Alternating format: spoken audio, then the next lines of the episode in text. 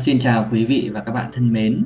Hôm nay là một ngày rất là đặc biệt, đó chính là ngày Tài Lộc, ngày 10 tháng 1 âm lịch.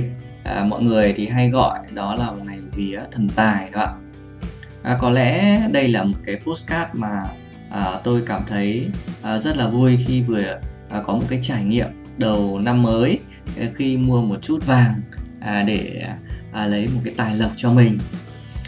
Trước hết thì tôi xin chia sẻ cái kênh podcast của mình. Đây là một chuyên mục tâm sự tài chính. Tôi chia sẻ những cái trải nghiệm, những cái góc nhìn của mình về tài chính cá nhân với tất cả anh chị và các bạn, giúp cho anh chị và các bạn, các quý vị sẽ có những cái góc nhìn mới, những cái kiến thức mới, những cái trải nghiệm rất là thú vị trước khi mà thực hiện giao dịch các cái tài chính như là đầu tư, như là vay vốn hay là sử dụng các loại thẻ tín dụng. Chương trình này thì tôi thường phát sóng vào 8 giờ sáng chủ nhật hàng tuần. Tôi thường hay đi bộ và cùng nghe podcast với anh chị và các bạn để hiểu rõ hơn về bản thân mình, rồi về những cái công việc về tài chính mà mình đang làm, cũng như là học thêm những kiến thức mới của các cái podcaster khác, vì đó là một cái cách mà chúng ta tiết kiệm thời gian để nghe podcast. Quay trở lại cái chủ đề chính ngày hôm nay, đó chính là ngày vía thần tài, chúng ta nên mua vàng như thế nào. Trước hết thì chúng ta sẽ tìm hiểu qua về ý nghĩa của ngày thần tài, đúng không ạ? Theo truyền thuyết kể rằng thì ngày xưa ấy, thì dưới trần gian không có thần tài mà chỉ có thần tài ở trên trời thôi ạ. Người là cái vị thần cai quản tài lộc tiền bạc. Do một lần đi chơi nhậu xỉn thì thần tài say quá không làm chủ bản thân nên đã rơi xuống trần gian và ngất xỉu do đầu va vào đá. Và mọi người thấy thần tài ăn mặc như diễn viên Tường Cải Lương thì lột sạch quần áo, mũ, nón đem bán. Thần tài tỉnh dậy không nhớ mình là ai nên đi lang thang ăn xin khắp nơi. Vào đến một cửa hàng kinh doanh nọ thì ông thấy chủ cửa hàng buôn bán gà vịt ế ẩm. Thần tài được mời vào ăn. Kỳ lạ thay, từ khi vào ăn thì ở đâu khách cũng không hiểu, khách cứ ùn ùn kéo tới. Người bán hàng thì thấy vậy, ngày nào cũng mời thần tài đến ăn. Có lẽ từ đây mà có câu thần tài gõ cửa. Mọi người dân buôn bán quanh vùng coi thần tài như báu vật, liền lập bàn thờ để cúng. Có nhiều sự tích xoay quanh cái ngày vía thần tài này. Để biết chính xác ngày vía thần tài là ngày nào, vì sao ngày mùng 10 tháng Giêng âm lịch được chọn là ngày này, thì chúng ta cần phải hiểu rõ về cái sự tích của nó. Ngày vía thần tài xuất phát từ Trung Quốc và được du nhập vào Việt Nam khoảng đầu thế kỷ 20. Có hai sự tích chính lưu truyền vào ngày này cho biết đến ngày vía thần tài là ngày mấy. Một là về sự tích ngày 10 tháng Giêng, chính là ngày thần tài bay về trời sau khi nhớ ra thân phận của mình. Trước đó, khi ở nhân gian, ông thường đem đến sự may mắn và khách hàng cho các cái quán ăn và làm kinh doanh. Hai là người phụ nữ được cho là thần tài tên Như Nguyệt, sau khi biến mất trong đống rác thì công việc làm ăn của chồng cũng liền lụi bại.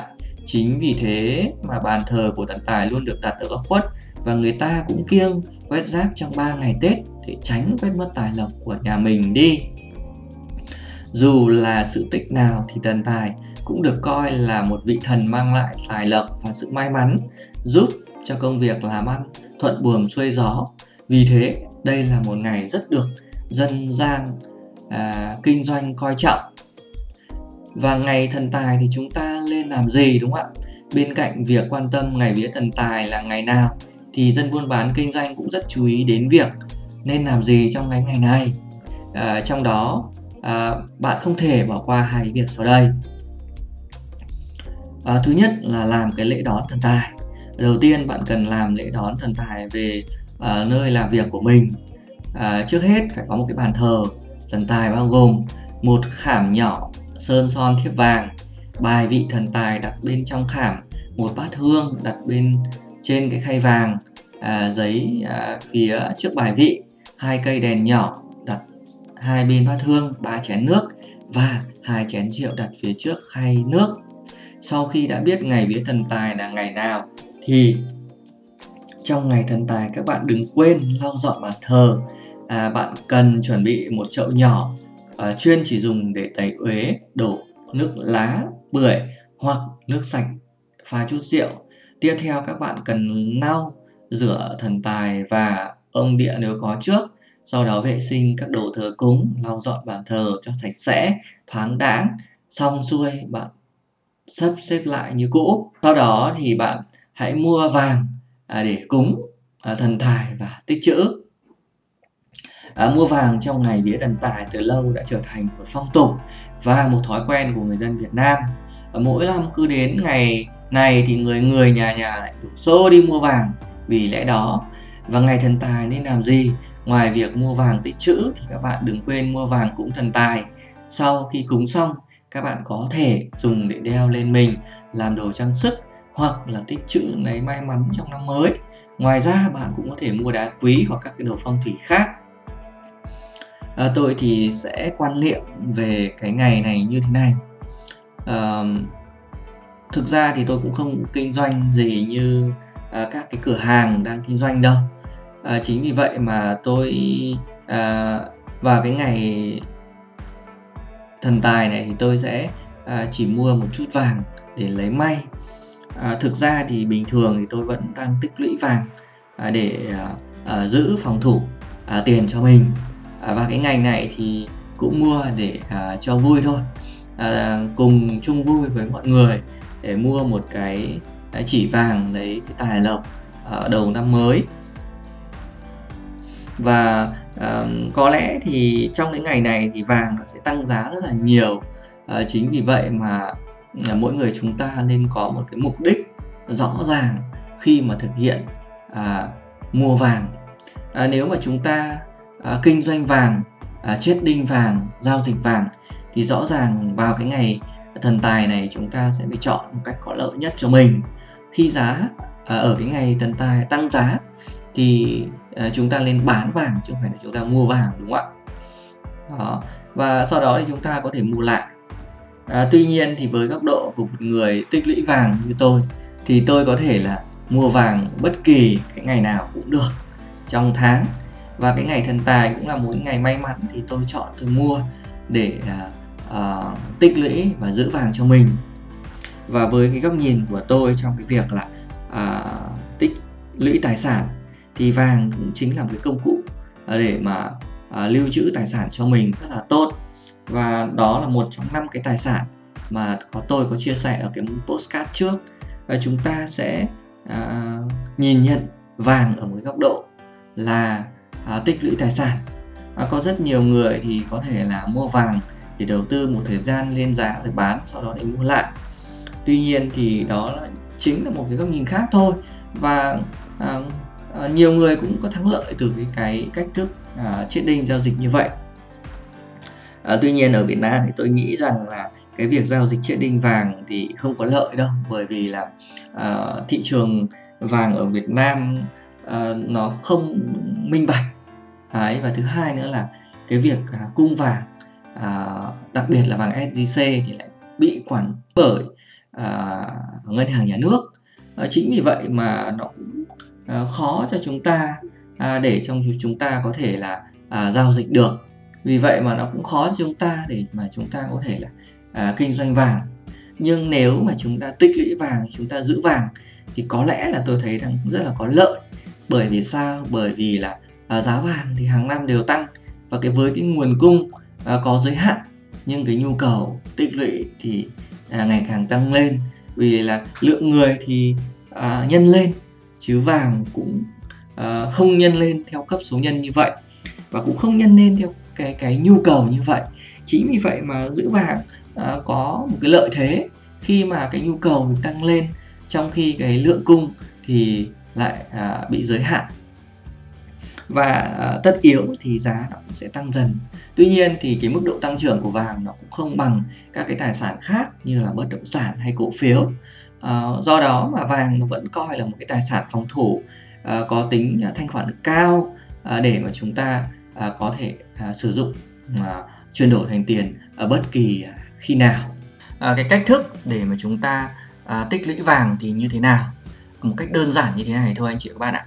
Tức là hàng tháng cứ đến ngày mà lĩnh lương hoặc ngày mà chúng ta có tiền thì chúng ta sẽ mua một chỉ hay nửa chỉ hay 0,3 chỉ đấy, hoặc là một cây, tùy theo cái số tiền mà chúng ta có để phân bổ vào cho cái kênh vàng. Đó là một cách mua mà hạn chế được rủi ro cho anh chị và các bạn. Thứ hai nữa là tạo một cái thói quen đầu tư tích lũy tài sản cho anh chị và các bạn.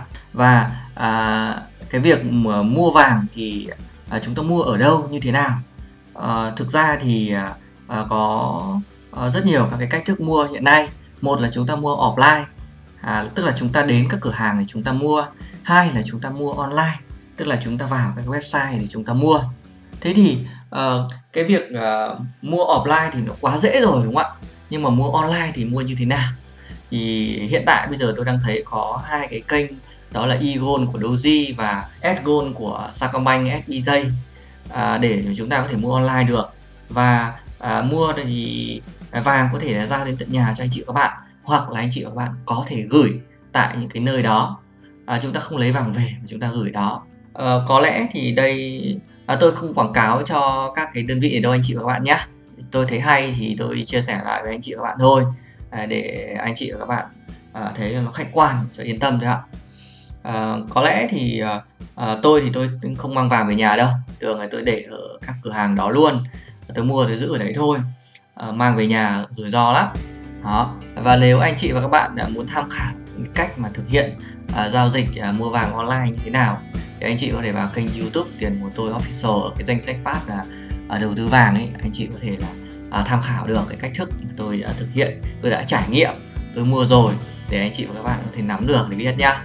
Như vậy là tôi cũng vừa mới chia sẻ với anh chị và các bạn một cái góc nhìn mới, một cái kinh nghiệm để mà chúng ta có thể thực hiện là mua vàng để làm tài sản cho mình, đúng không ạ?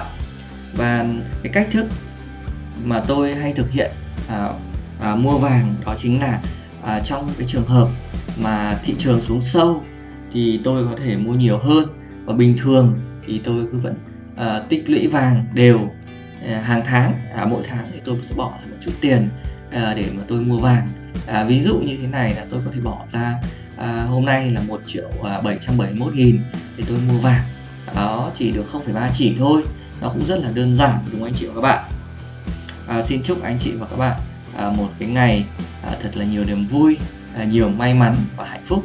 Và hẹn gặp lại các bạn và quý vị vào 8 giờ sáng Chủ nhật tuần tới trên kênh Postcard Tâm sự Tài chính. Xin cảm ơn anh chị và các bạn rất là nhiều ạ.